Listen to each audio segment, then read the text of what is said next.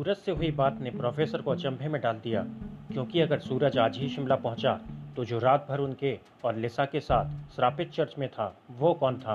और अब प्रोफेसर बहुत सोच में पड़ गए, क्योंकि वो जो भी है, उनका और लिसा का पूरा प्रोग्राम जान चुका है कि वो आज दोपहर चर्च में खुदाई करेंगे। प्रोफेसर ने तुरंत लिसा को आवाज़ दी, लिसा लिसा! लिसा ने कहा, यस, प्रोफेसर। प्रोफेसर ने कहा, लिसा, एक गजब हो गया। लिसा ने पूछा व्हाट हैपेंड प्रोफेसर प्रोफेसर ने कहा, कल रात जो लड़का हमारे साथ था, वो आनंद का दोस्त सूरज नहीं था। लिसा ने आश्चर्य के साथ कहा व्हाट प्रोफेसर ने कहा यस सूरज का ही फ़ोन आया था अभी। वो आज शिमला पहुँचा। कल उसकी फ़्लाइट मिस हो गई थी, किसी कारण से। अभी वो कुछ देर से यहाँ पहुँच रहा है, लगभग एक घंटे में। लिसा ने कहा ओ माय गॉड फिर वो कौन था? कोई आत्मा तो नहीं थी प्रोफेसर लिसा के चेहरे पर भी हवाइयाँ उड़ने लगी थीं। प्रोफेसर ने कहा, वही तो कुछ समझ में नहीं आ रहा। लिसा ने पूछा, लेकिन हम आज दोपहर वहाँ जाने वाले हैं। आगे की खोजबीन के लिए ये बात तो उसे पता ही है।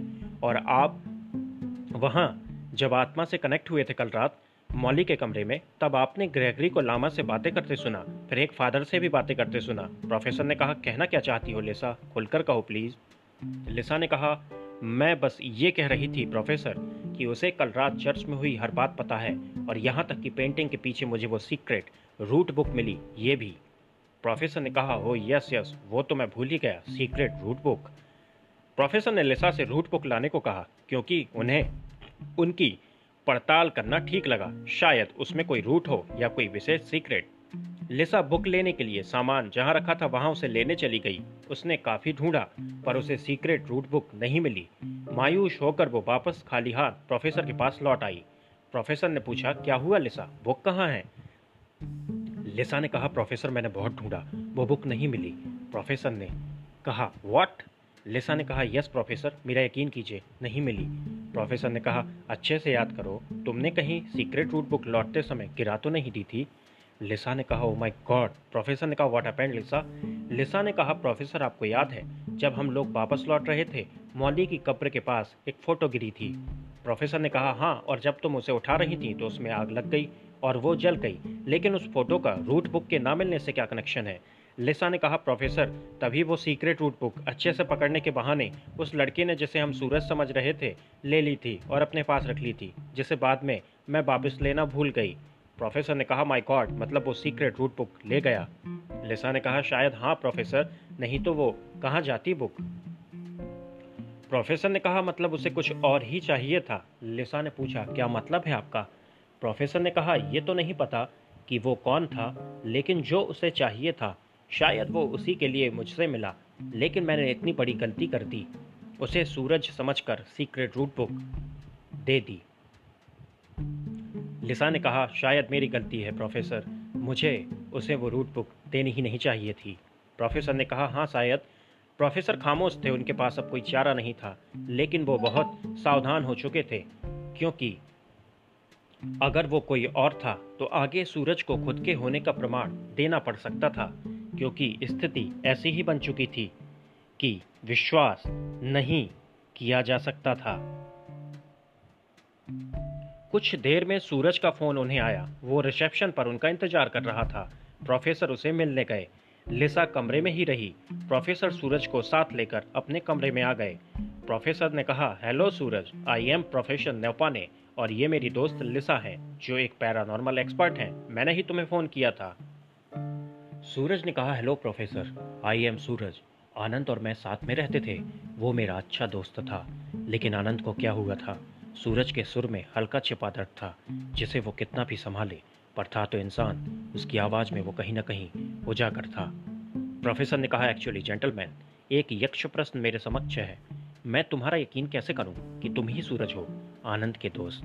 कल रात मैं और लिसा उस श्रापित चर्च की पड़ताल करने गए थे। वहाँ रात भर एक लड़का भी हमारे साथ था, जिसे हम दोनों सूरज समझ रहे थे। लेकिन तुमने जब आज सुबह बताया कि तुम तो आज ही शिमला पहुँचे तो फिर वो कौन था?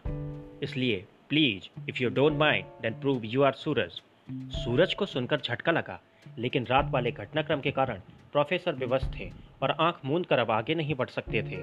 लिसा भी संदेह से सूरज को देख रही थी। तभी सूरज ने जेब से अपनी टिकट निकाली, जिसमें सूरज नाम लिखा था। उसने अपने फ़ोन में सेव अपनी और आनंद की घर पर साथ में खींची तस्वीरें भी प्रोफेसर को दिखाई और अपनी फ़ोन बुक के कॉल लॉग में परसों प्रोफेसर न्योपाने का आया हुआ कॉल भी दिखाया। प्रोफेसर को अब यकीन हो गया कि यही सूरज है। प्रोफेसर ने कहा, okay, thanks, and I am really very sorry, Suraj. Suraj ने कहा, no, it's okay, I can understand your situation, professor, no worries.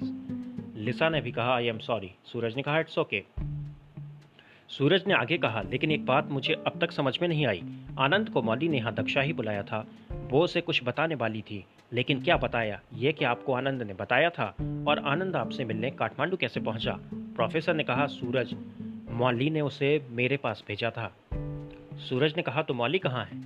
लिसा ने कहा, सी इज़ डैड। सूरज ने आश्चर्य के साथ कहा, वॉट? सूरज ने फिर आगे पूछा, मौली कब मरी? कैसे? प्रोफेसर ने कहा, वो तो उन्नीस सौ पंचानवे में ही मर चुकी है। ये सुनकर सूरज का मुँह खुला का खुला रह गया। सूरज ने कहा ओ माय गॉड लिसा ने कहा, क्या हुआ तुम्हें? सूरज ने कहा तो क्या आनंद को किसी आत्मा ने मारा प्रोफेसर प्रोफेसर ने कहा यह कहना थोड़ा मुश्किल है, अभी. एक्चुअली आनंद जब मुझसे मिलने आया तो बार बार उसकी तबीयत बिगड़ी। डॉक्टर ने उसके ब्लड सैंपल लिए, लेकिन जाँच में जो बात सामने आई, वो काफ़ी चौंकाने वाली थी। उसकी रेड ब्लड सेल्स मर रही थीं, लेकिन उनकी जगह नई प्रकार की शेल आकार ले रही थीं। लेकिन जब आनंद मौली की रूह से कांटेक्ट में था तभी अचानक से उसे फिर से दर्द उठा, जो बाद में दौरे में बदल गया। डॉक्टर ने अपने हाथ खड़े कर दिए तो विवश होकर हमें उसे रिम्पोचे केव ले जाना पड़ा। हमें लगा था कि ये उस दुष्ट आत्मा का साइड इफ़ेक्ट है। शायद वहाँ ठीक हो सकता है, लेकिन अफसोस, एकदम से उसका पूरा शरीर हवा में ही फट गया। बताते बताते प्रोफेसर की आँखों में आँसू आ गए। आनंद की मौत की पूरी घटना को सुनकर सूरज फपक कर रोने लगा। प्रोफेसर ने कहा, ओह, संभालो खुद को सूरज। लिसा ने भी कहा हाँ सूरज, हमने पूरी कोशिश की थी।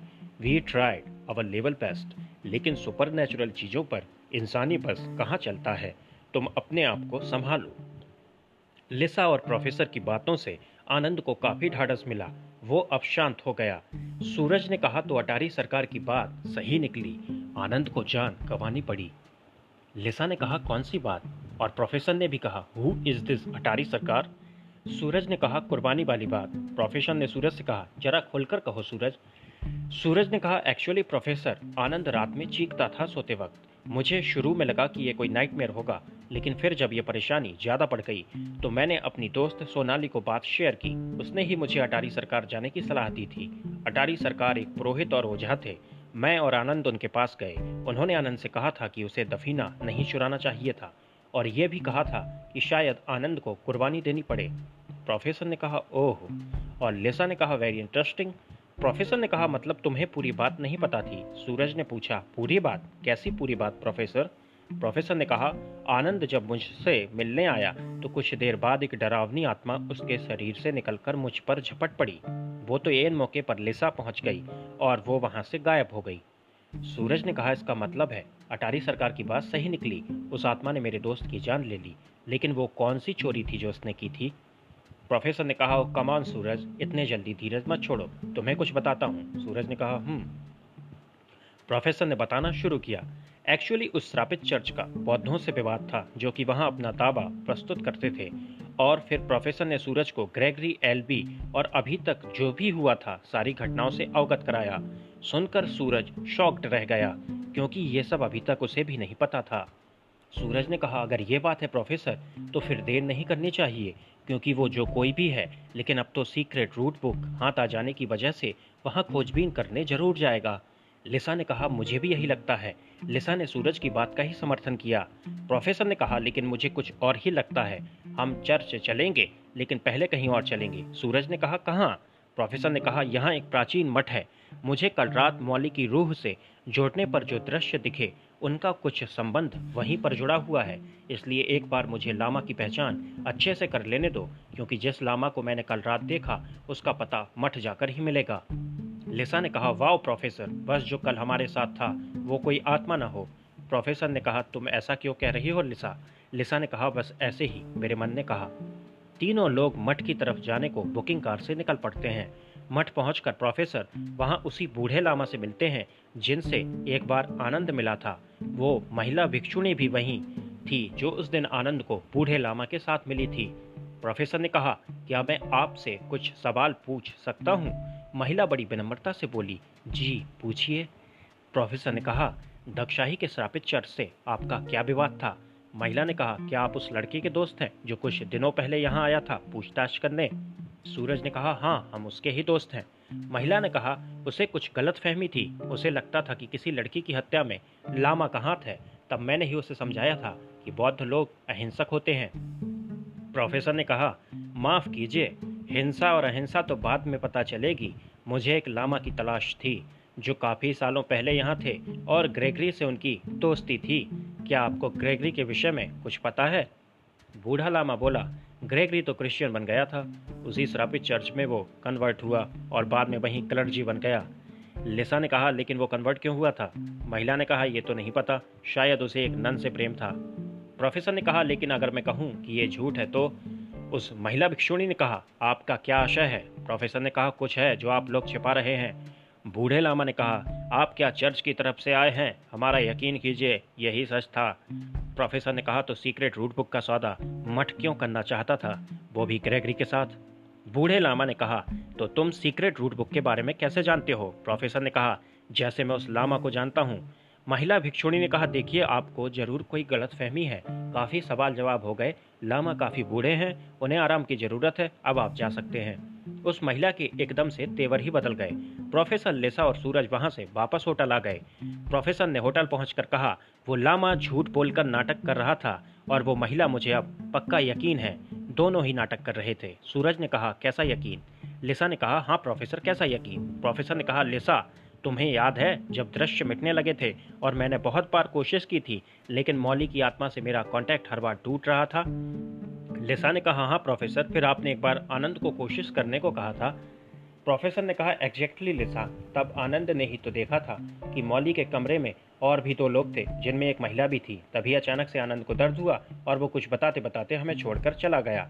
लिसा ने कहा, इसका मतलब तो ये वही महिला है। प्रोफेसर ने कहा, शायद, ऐसा मेरा सोचना है, क्योंकि कल रात चर्च में मौली के कमरे में जब मुझे ग्रेगरी किसी लामा से बात करते दिख रहा था तो ये वही लामा था।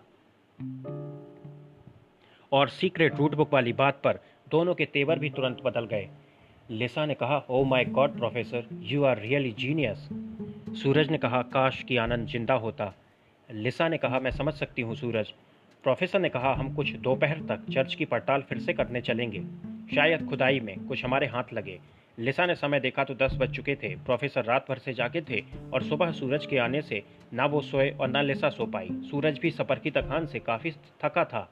थोड़ा ब्रेकफास्ट करके तीनों लोग कुछ देर आराम करने चले गए। कुछ देर बाद वो आराम करके चर्च की तरफ़ चल दिए। समय लगभग दो बजने वाला था। लिसा ने सभी उपकरण जो भी ज़रूरी थे एक बड़े बैग में रख लिए प्रोफेसर ने कुछ ज़रूरी किताबें जिनकी ज़रूरत पड़ सकती थी, साथ में रख ली। चूँकि खुदाई में वक्त लग सकता था, इसलिए एक बड़ी बैटरी और लाइट भी उन्होंने लिसा से सामान में रख लेने को कहा। लिसा ने वो भी रख ली। तीनों लोग वापस उस श्रापित चर्च की दहलीज पर आ गए। रास्ते में लिसा ने मज़ाक में सूरज से कहा कि मैं तुम्हें आज मौली से मिलवाऊँगी। चर्च से कुछ दूर पहले मौली की कब्र थी। लिसा ने कब्र के पास सूरज से कहा लो सूरज, मिलो मौली से। सूरज ने कब्र के पत्थर को पढ़ा तो सच में हक्का बक्का रह गया। उसे हल्का डर भी लगा, क्योंकि मौली की मौत उन्नीस सौ पंचानबे में हो चुकी थी। प्रोफेसर ने कहा, बस कुछ कदम और, हम चर्च पहुँचने वाले हैं। लेकिन सभी सतर्क रहना, यहाँ कुछ भी होना हकीकत है। लिसा और सूरज, उनकी बात सुनकर थोड़े चौकन्ने होकर आगे बढ़ने लगे। बस थोड़ी देर में चर्च आ गया। दिन होने की वजह से आज कुछ खास परेशानी की उम्मीद भी प्रोफेसर को कम थी। तीनों मेन डोर खोलकर वापस आ गए। लेकिन लिसा को पता नहीं ऐसा क्यों लगा कि कोई और भी चर्च में है। प्रोफेसर ने अपनी किताब में दर्ज मोनास्ट्री के पुराने स्ट्रक्चर से खुदाई के स्पॉट निर्धारित किए। लिसा जब तक सामान बैग से निकालने लगी। अचानक चर्च के पीछे से कुछ आवाज़ें लिसा को सुनाई दी। वो दबे पाँव उन आवाजों के पीछे गई, लेकिन अंदर साइड अंधेरा था। उसका पाँव स्लिप हो गया। वो एक बहुत बड़े गड्ढे में गिर गई। लिसा की चीख सुनकर सूरज और प्रोफेसर भी उसी तरफ़ भागे। अंदर पहुंचकर सूरज और प्रोफेसर ने देखा तो चौंक गए। लिसा जिस गड्ढे में गिरी, वो बहुत गहरा था, लेकिन प्रोफेसर को हैरानी इसलिए थी कि कल रात कोई भी ऐसा गड्ढा वहाँ नहीं था। सूरज ने रस्सी फेंक कर लिसा को निकाला। वो काफ़ी जख्मी थी, उसके पैर में मोच आ गई थी, लेकिन लिसा ने बाहर आकर बताया, उस गड्ढे में दो और लोग बेहोश पड़े हैं, और मुझे एक नोट भी वहीं पड़ा मिला। प्रोफेसर और सूरज ने बड़ी मशक्कत करके उन दोनों लोगों को गड्ढे से निकाला। उनके चेहरे ढके थे। सूरज ने जैसे ही उन दोनों के चेहरे से कपड़ा हटाया सभी लोग उन्हें देखकर सन्न रह गए। वो दोनों कोई और नहीं, बल्कि वो बूढ़ा लामा और उसकी वो महिला भिक्षुणी थे। लिसा ने कहा, मुझे लगता है ये उसी का किया है। और वो कुछ खोद कर ले गया, क्योंकि यहाँ कल ये गड्ढा नहीं था। दोनों लामा बहुत दहशत में थे। तभी प्रोफेसर ने वो नोट पढ़ा, जो लिसा को गड्ढे के अंदर मिला था। नोट में लिखा था, डियर प्रोफेसर न्योपाने, मुझे पता था कि तुम ज़रूर यहाँ आओगे। यहाँ एक कातिल और भी है। जिसे शायद तुम्हारी तलाश होगी। सावधान रहना, जल्द ही मुलाकात होगी। प्रोफेसर लिसा और सूरज सोच में पड़ गए, आखिर ये दोनों लोग कौन हैं? उन्होंने उन दोनों से चर्च के गड्ढे में गिरने की घटना जानने का निश्चय किया। लेकिन महिला शायद एक साउलिन की लड़ाका थी। उसने सूरज की थोड़ी पर एक मुक्का जड़ दिया। सूरज वहीं बेहोश होकर गिर पड़ा। लिसा वैसे भी भाग नहीं सकती थी, क्योंकि वो पैर में मोच आने से ज़मीन पर ही बैठ गई थी। वो महिला प्रोफेसर की तरफ़ बढ़ी। वो प्रोफेसर से एक ही सवाल कर रही थी कि कौन हो तुम? यदि ज़िंदा रहना चाहते हो तो सब सच सच बताओ। लेकिन लिसा ने हिम्मत करके दूसरे बूढ़े लामा के सर के पास हथौड़ा रख दिया और उस महिला से जहाँ खड़ी है, वहीं रुक जाने को कहा। शायद लामा की जान उस महिला के लिए कीमती थी कीमती थी और प्रोफेसर की जान लिसा के लिए। वो वह महिला वहीं रुक गई। प्रोफेसर ने सूरज को होश में लाने की कोशिश की। सूरज को होश आ गया।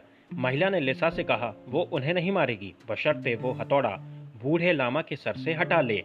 लिसा ने उसकी बात मान ली। वो महिला लामा के नज़दीक जाकर बैठ गई। प्रोफेसर ने कहा, तुम दोनों बताओगे कि गड्ढे में कैसे गिरे? महिला ने कहा, तुम नाटक अच्छा कर लेते हो, प्रोफेसर ने ने सब तुमने किया। प्रोफेसर ने कहा व्हाट डू यू मीन महिला ने एक नोट प्रोफेसर की तरफ़ बढ़ाया। उन्होंने नोट पढ़ा। उसमें लिखा था मुझे पता है कि तुम और ग्रेगरी क्या कर चुके हो। अगर अपने आप को बचाना चाहते हो तो मुझे चर्च में मिलो। श्रापित चर्च में अंदर मैं तुमसे मिलूँगा, लामा। वो महिला भी मुझे पता है, जिसे ग्रेगरी जानता था। फिर भी अगर मेरा यकीन नहीं तो एलवी की चीखें तुम्हें यकीन दिला देंगी। शाओलिन टेंपल शायद ये शब्द तुम्हें सब याद दिला दे। तुम्हारा दोस्त प्रोफेसर न्योपा ने उस महिला ने और कहा, इसी नोट की वजह से मैं और लामा चर्च तक आ गए, लेकिन अंदर कोई नहीं था। फिर जब हम लोग चर्च के पीछे साइड जा रहे थे, तभी किसी ने बहुत ज़ोर से मेरे सर पर वार किया। मैं बेहोश हो गई और ज़मीन पर गिर गई। शायद उसने लामा को भी मारा हो। मुझे और लामा को गड्ढे में भी वहीं फेंक कर चला गया हो। उस महिला ने अपनी बात पूरी की। इसका मतलब ये गड्ढा पहले से था, यानी कोई यहाँ आया था, और मुझे यकीन है कि ये वही है जिसके पास सीक्रेट रूट बुक थी। लिसा ने कहा चर्च में कौन आया था? क्या ये वही था जो कल रात प्रोफेसर के साथ था, या फिर ये किसी आत्मा का किया है? प्रोफेसर न्योपाने ने अगर कोई नोट उस महिला और लामा को नहीं दिया तो फिर नोट किसने दिया? क्या प्रोफेसर न्योपाने सच में नहीं बुलाया था? वो कौन सा कातिल है जिसको प्रोफेसर की तलाश है और जल्द ही मिलने वाला है? क्या लिसा को मिला उस नोट, उस महिला का लिखा है, कहीं ये लामा और महिला का कोई षड्यंत्र तो नहीं? इन सभी सवालों के जवाब जानने के लिए बने रहिए हमारे साथ। जल्द मुलाकात होगी अगले अंक में। तब तक के लिए नमस्कार।